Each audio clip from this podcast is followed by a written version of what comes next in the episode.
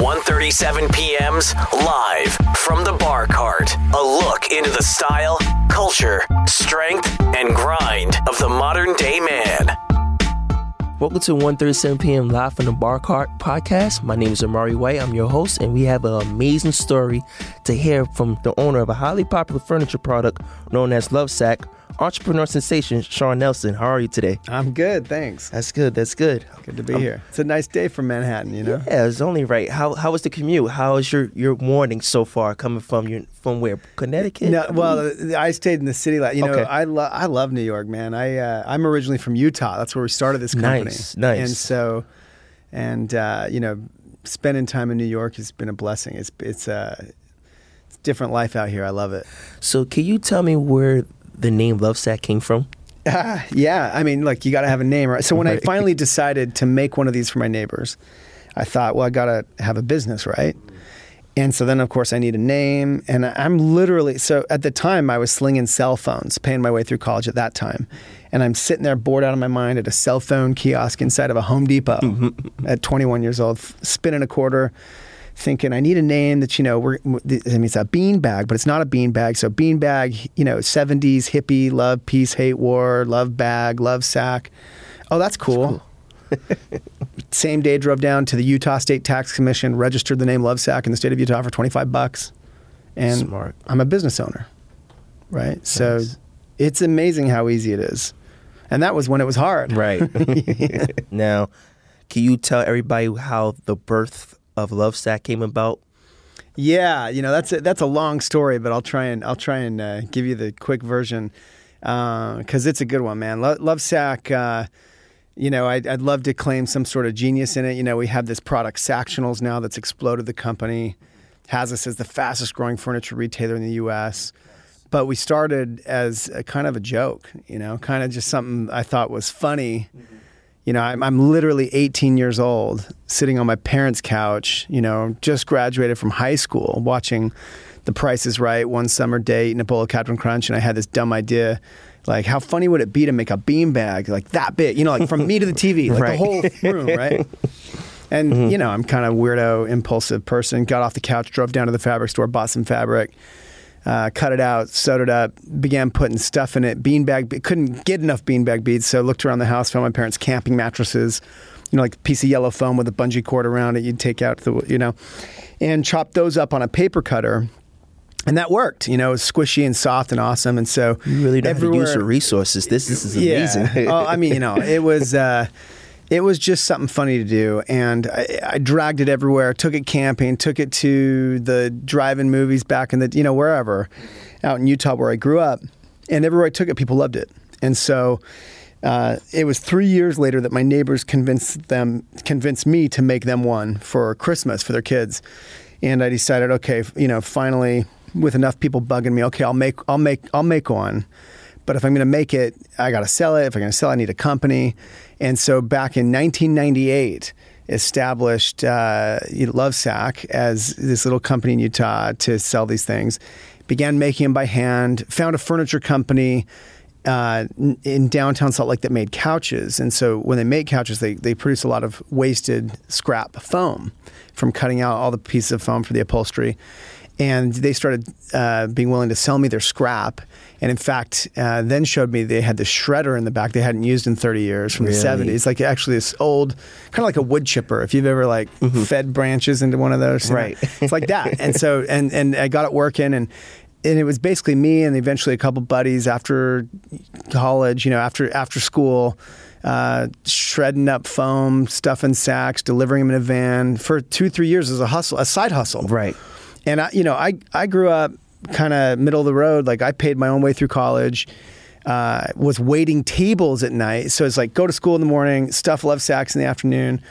Uh, don't I'm not making any money doing this, right? Just because you know getting something off the ground. It's just, you know. I worked three four years without making a dime. Right, right, right. Um, it, just because the van breaks, you got to buy more fabric, whatever. Mm-hmm. Like building the business is expensive and hard, and so I'm waiting tables, uh, and uh, I'm doing that till eleven at night or whatever, and um, repeat the next day. So three three years of this. Eventually, Um, I had this killer job waiting for me in China. I speak Mandarin Chinese. That's a whole other story. Nice. Um, uh, I learned as a missionary for my church, and eventually Okay. uh, continued in college. And, and and I had this job waiting for me over in Shanghai, and I was going to actually graduate from university, close Lovesac down, and never made a dime, and say, you know, it was fun. Right. But everyone I told this to was like, no, you can't close mm-hmm. Lovesac. Like they had our T-shirts already. They love our, you know, products. You know, they're the, and and and so I said, okay, we'll give it one last shot. And we took it to this trade show in Chicago, where maybe we could get discovered by you know someone bigger and and uh, because Red Bull had bought 50 love sacks from us to use at their like events and stuff in their tents. Nice. And that was like a big sale for us. So maybe yeah. we can find more of that. And and this trade show, you know, ten thousand dollars to get out there, ten thousand more to for a booth, and just to put our stuff out. And and of course, nobody wants anything. I- They love it, but Yeah, like nobody yeah. buys anything.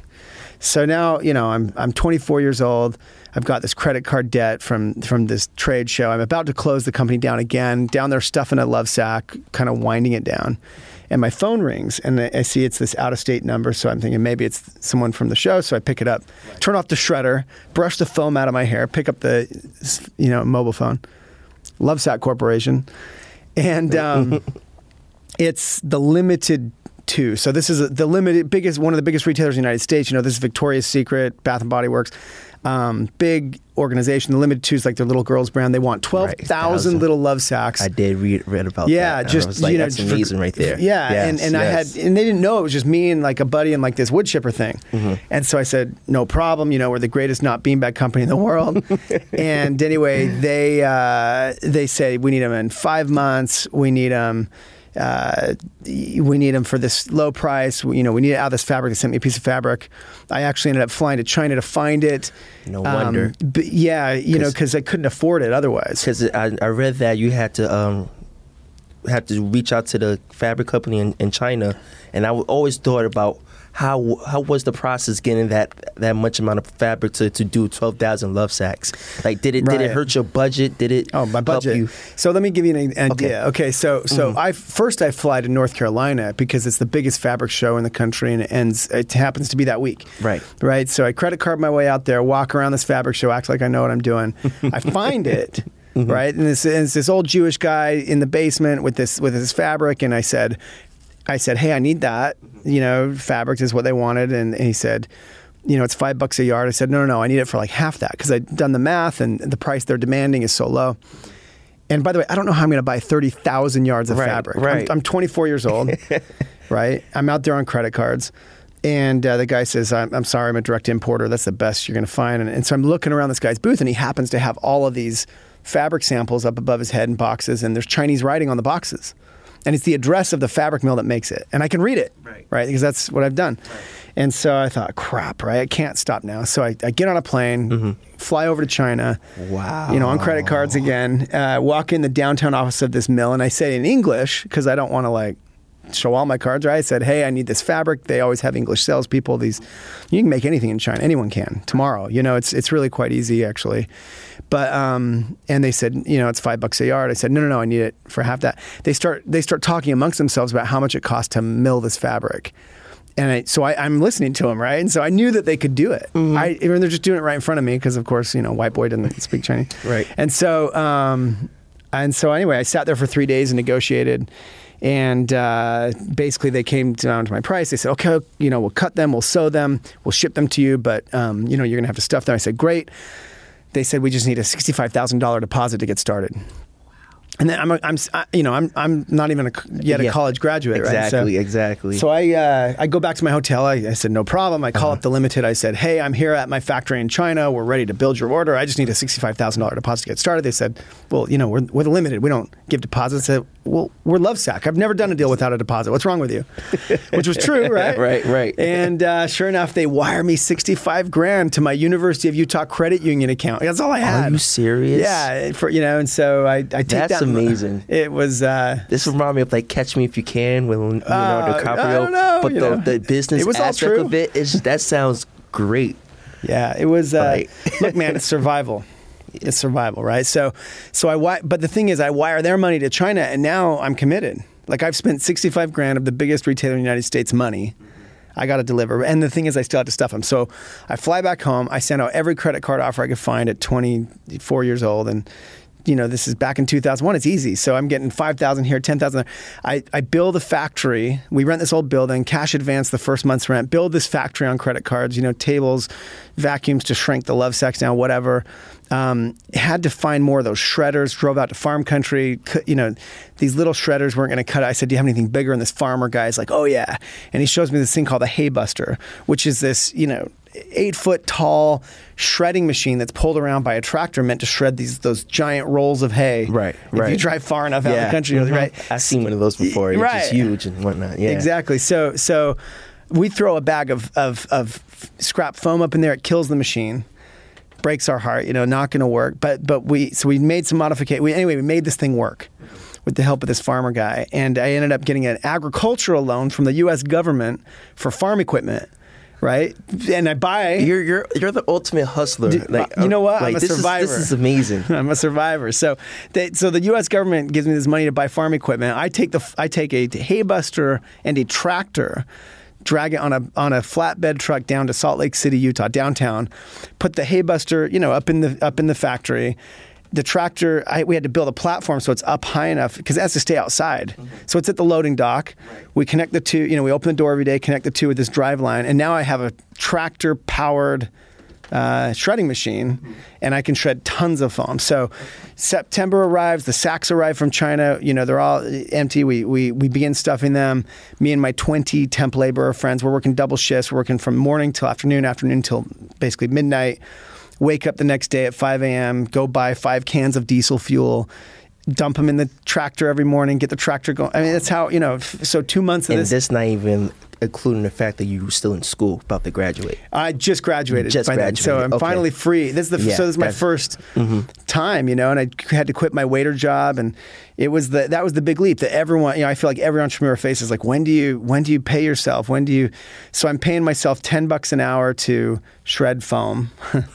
alongside of like you know Buddies, just just yeah. these people helping me and anyway long story short we we completed the order but but we made no money we didn't make a dime. You know, like it's just you know, look, starting up a factory, it's so inefficient. We didn't know what we were doing. We're kids.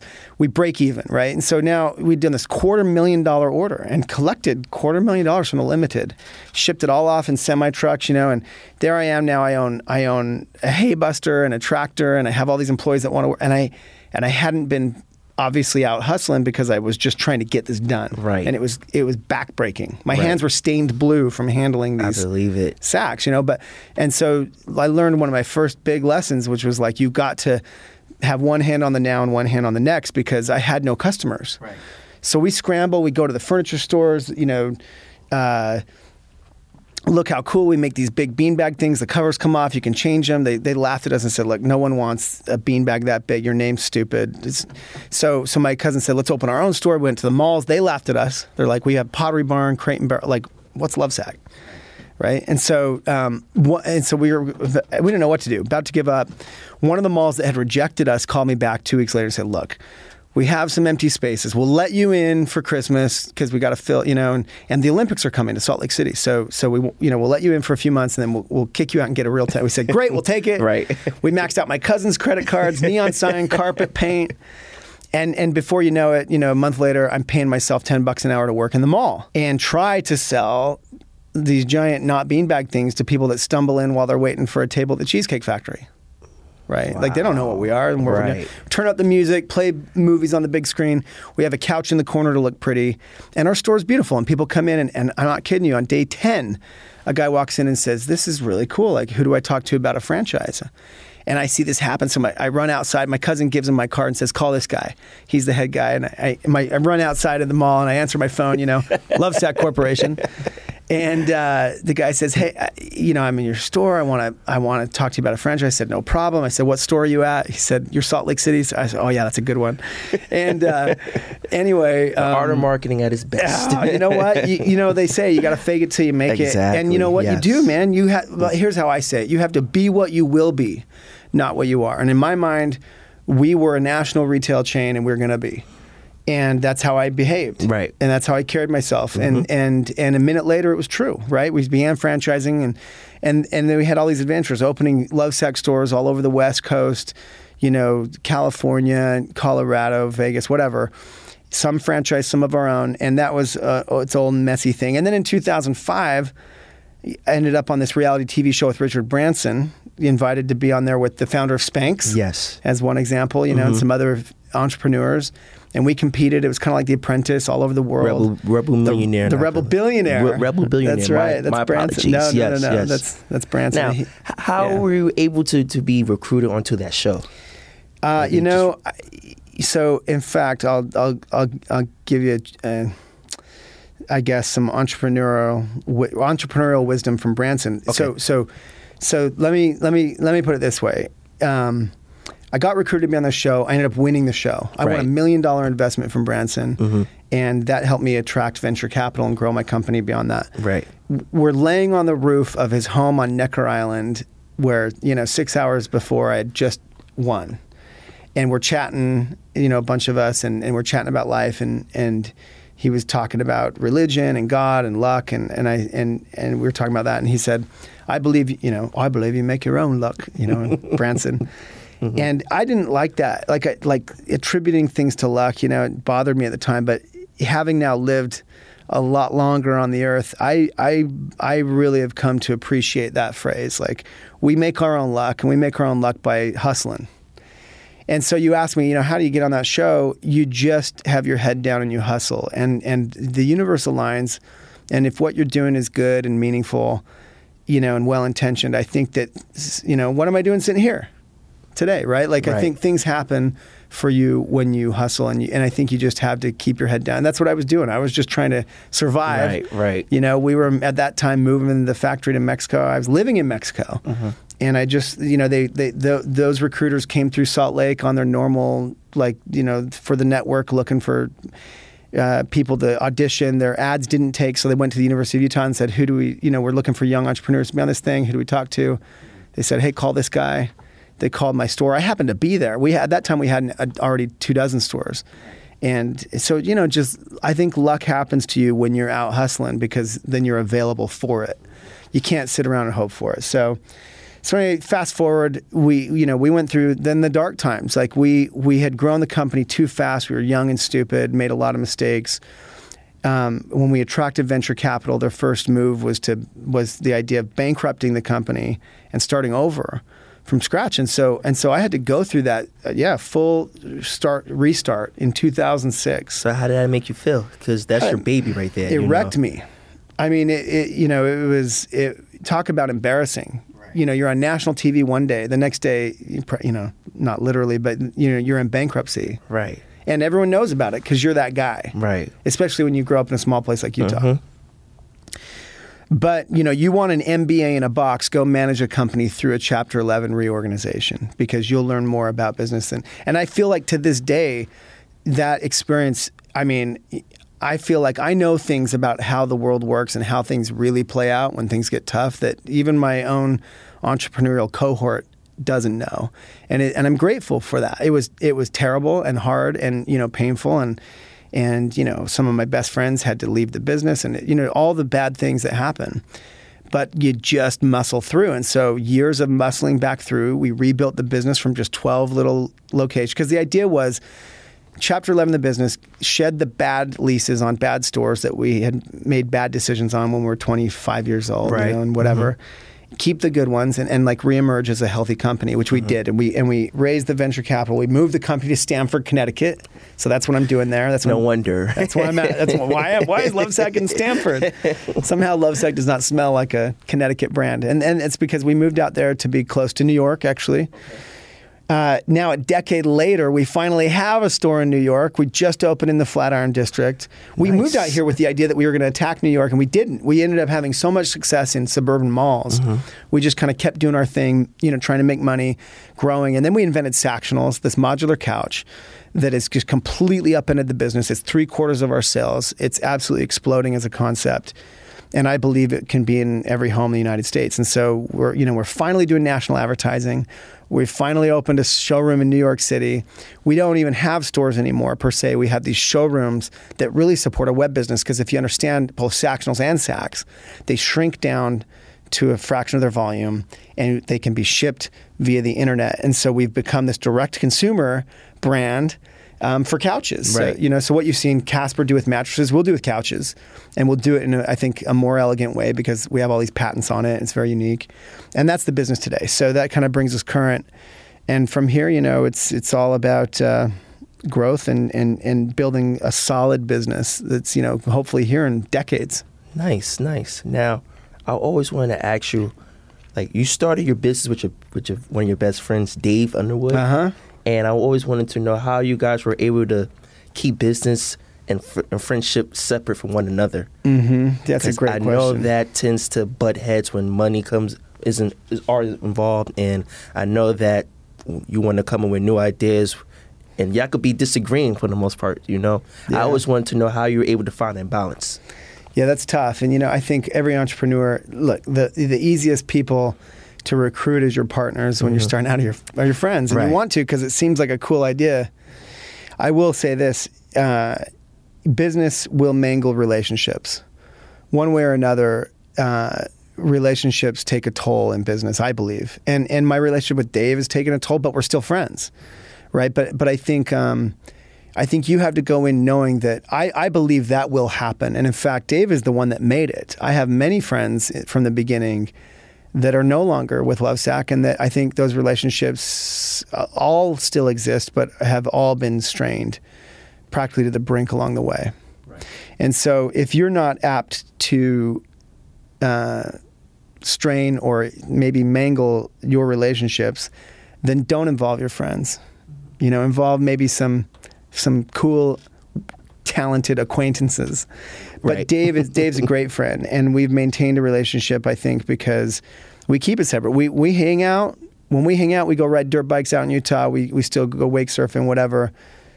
We, we just do that, and that's that's he, that's he and I. You know, and, and when and when it's work.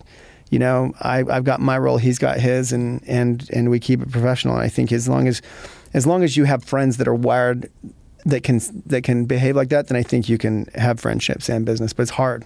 I know, I know it is. It's- I can imagine.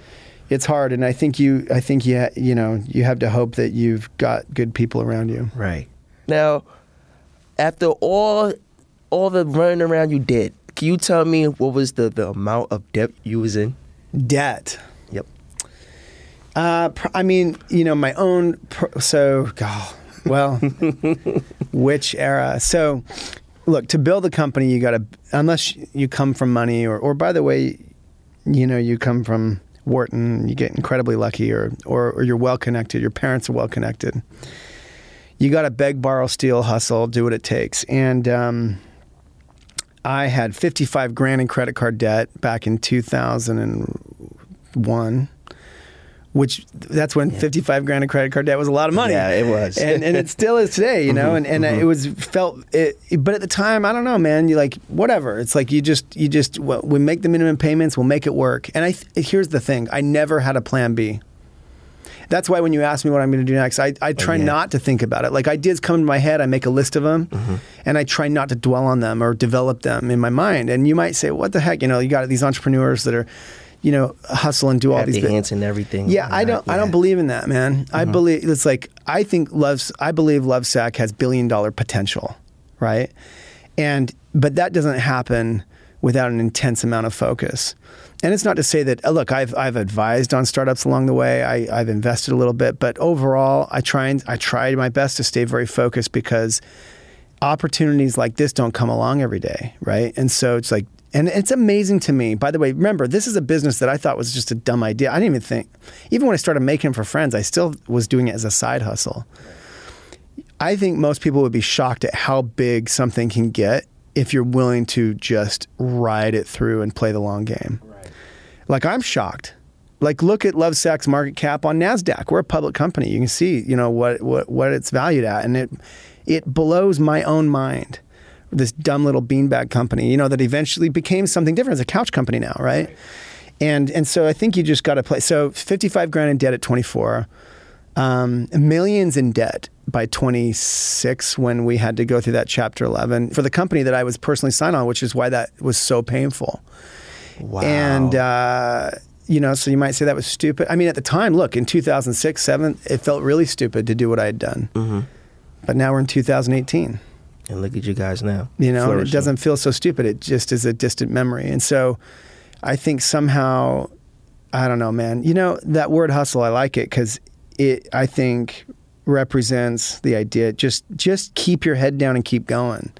You don't know you don't know what's ahead even when it's as dark as it gets. And i've been to the darkest places right? And so i don't know man like that's that's how it's worked out for me. And i i think um I, you know i feel very i feel very lucky at the same As- time as you should, as you should. So, as a successful entrepreneur right now, if you were to look back at the the some the depth you was in and all the runaround you did, like, can you tell yourself or tell the younger version of, of yourself doing all the hustle plays, was it a smart move to to be so, I want to say, rational as far as making sure you do what you need to do to get the uh, products you need to get to make to make these all these kind of sales to your uh, customers? Yeah, you know, I think that um, I think that being young and dumb has a huge role in being successful as an as an entrepreneur, a disruptive entrepreneur. Actually, I think, and I think that being old and wise is helpful as well. So if you can find a way to combine the two, or find maybe some old wise, because there's lots of dumb mistakes I made because I was too young and brash. There are um, though, let me give you an example. So when when we first invented Sactionals, we had this idea, and uh, well, we we dismantled couches for, for like a year trying to figure out how do how can we get it down into a box, and then when we figured out just the two simple pieces, you buy seats and sides, and somehow you know we can make those hold together. We we had the concept, but it was rough, and I took our models that we had built in the garage using two by fours and plywood to like a proper furniture maker and said, "Hey, help us make these properly so we can get the clamps right and figure it all out." And I went back and, and I paid them, and I went back in two weeks uh, for my prototype, and and and they showed me this sectional, like a traditional sectional, like a corner piece, middle piece ottoman that they'd built, and they they said you can sell these in your stores. It's going to be great. I said, "Well, where's the thing I gave you?" I said, "Oh, that's a terrible idea. Like that'll never work." I said, Well, what do you mean it'll never work? They said, Look, I've been making furniture for 40 years. My daddy made furniture for 40 years before that. Like, trust me, it'll be too, it won't sit right. It won't hold together well. It'll be rickety. I said, No, no, no. Where's it? So I took it to another one. Right. I took, so I said, What the heck? I took it to another furniture maker in Salt Lake, gave him money, said, Prototype this. I came back. You know what he had done? The same thing. He literally made me a traditional sectional, like you can buy anywhere, corner piece, middle piece, ottoman. He said, "This will work great in your stores." I said, "What? Where's the thing?" I get? and so finally we had to we had to do it ourselves, and we had to just use our China factories at the time and prototype it ourselves because like the traditional furniture guys just they knew too much about furniture. We were dumb kids that didn't know anything about Right. furniture proper, and so being so dumb, I think is but it's weird because you also can't just be nothing but dumb and but i think that the impetus see you want to be dumb when it comes to like your category and concept you want to be naive and open-minded completely because anything is possible when you're dumb enough Right.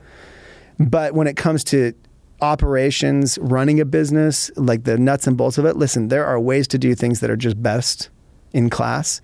And there are people that know how to do those things. You know what I'm saying? And that's where I think you want to find the old man wisdom around you and, and have that on your team until you're maybe old enough yourself to be that. And that's, you know, where I'm at in life, trying to be that now. So. That's a hidden gem right there. Hidden gems at its best. Now, were you mentored uh, when you was first getting your, your business off the ground, and how how was that relationship between you and Richard grew as as a friendship or more as a mentorship? Whenever you after you win the uh, the season one of uh, Reb- Rebel Billionaire. You know, uh, in, upon reflection, I think ha- seeking out mentors, being humble enough to seek out a mentor, uh, to network, uh, is one of my was one of my biggest weaknesses when I was young, and and I really regret it because I didn't have any strong mentors at the time. I think I was too. That's the that's the two edged sort of being bold and brash is like maybe you're also cocky and you don't You know necessarily need. Well, yeah, because Right, if you believe that you can do anything, then you believe you can do anything. Right. And so you kind of and and and and there is value in people that have done things before. You and remember you can filter. So you can you don't just because they share things with you, you don't have to necessarily take advice. So but seeking advice is something that I wish I had done more of. Uh, sitting down with people, you know, buying people lunch, uh, seeking out smarter people than me at the time is something I wish I had done more of. And Branson certainly became a mentor of mine. But at the time that he became a mentor of mine, the business it was so, so messy with both the investment coming in and, and the chapter 11 that we had to go through that that got all chopped up and so i took away lessons that helped me in the long term but i think all the way up until i think the, this last decade of lovesac now we're talking in decades. Um, did, have i really become wise to the value of experience right? And um, and that's one of my biggest i think pieces of advice to my younger self is network with people. Anyone you can find that's done things go sit with them buy them lunch um, seek out a mentor Right. and then you know now there's all this look at this there's all this stuff on i mean there's so much available so much wisdom out there if again you're humble enough and disciplined enough to seek it out listen to it absorb it read it take it in What is the future of Lovesac? Like, what do you? What, Yeah. What's some of the new things you have in mind? to I think, uh, the, the brand. I think Lovesac, if you, for people that have followed it, if you have Mm. that kind of patience, has surprised a lot of people, Mm-hmm. including myself. and uh, I believe that we will continue to surprise a lot of people. I think this unlikely brand that people dismiss because it's goofy and funny and it's big bean bags and, you know, cool couches. I think that we will go on to be very disruptive in our category. I think, I think we'll take a chunk out of it that will wreck other businesses. You know, and I don't mean I don't mean that I guess in a in a mean-hearted sort of way, but we're here. We're not here to take a little bit of market share and compete. wanna We're here be- to dominate. We're here to take a, a bite out of Right. couches. And by the way, everybody you know has a couch, and I think we make the best one. And so if we can put that in most people's homes, it's going to wreck other businesses, and that's what we're kind of here to do. Want to be a powerhouse. And and beyond that, I think we have patents pending on other. We've learned how to play the game that we're playing uniquely, and we play it uniquely. We don't. We don't we're not just selling couches. We invented a different kind of couch. Right. We'll do that same thing with other products. Nice. Once again, Shawn, thank you so much for taking time out your day to go spend time with us live from the bar cart, 1.37 p.m. Can you let your listeners, let, let the listeners know where they could follow you or if you're on social media, that kind of thing? Absolutely. Yeah. Check us out at lovesac.com. I've got a blog called dflgroup.org where we talk about, you know, our sustainability efforts and how we've evolved into that. And by the way, we just dropped our collaboration with Call of Duty. So Wow, that's all- amazing. That's right. All Congrats. the uh, gamer websites and Yeah. whatnot. We're, we're live in Call of Duty with a love with a custom love site's really cool. So um, anyway, check us out there. Nice, nice. Now, if you want to own your future, start this minute. This is Amari White from Live from the Bar Cart, 1.37 p.m. signing out. This is 1:37 p.m. If you want to own the future, start this minute. Live from the Bar Cart is a Gallery Media production.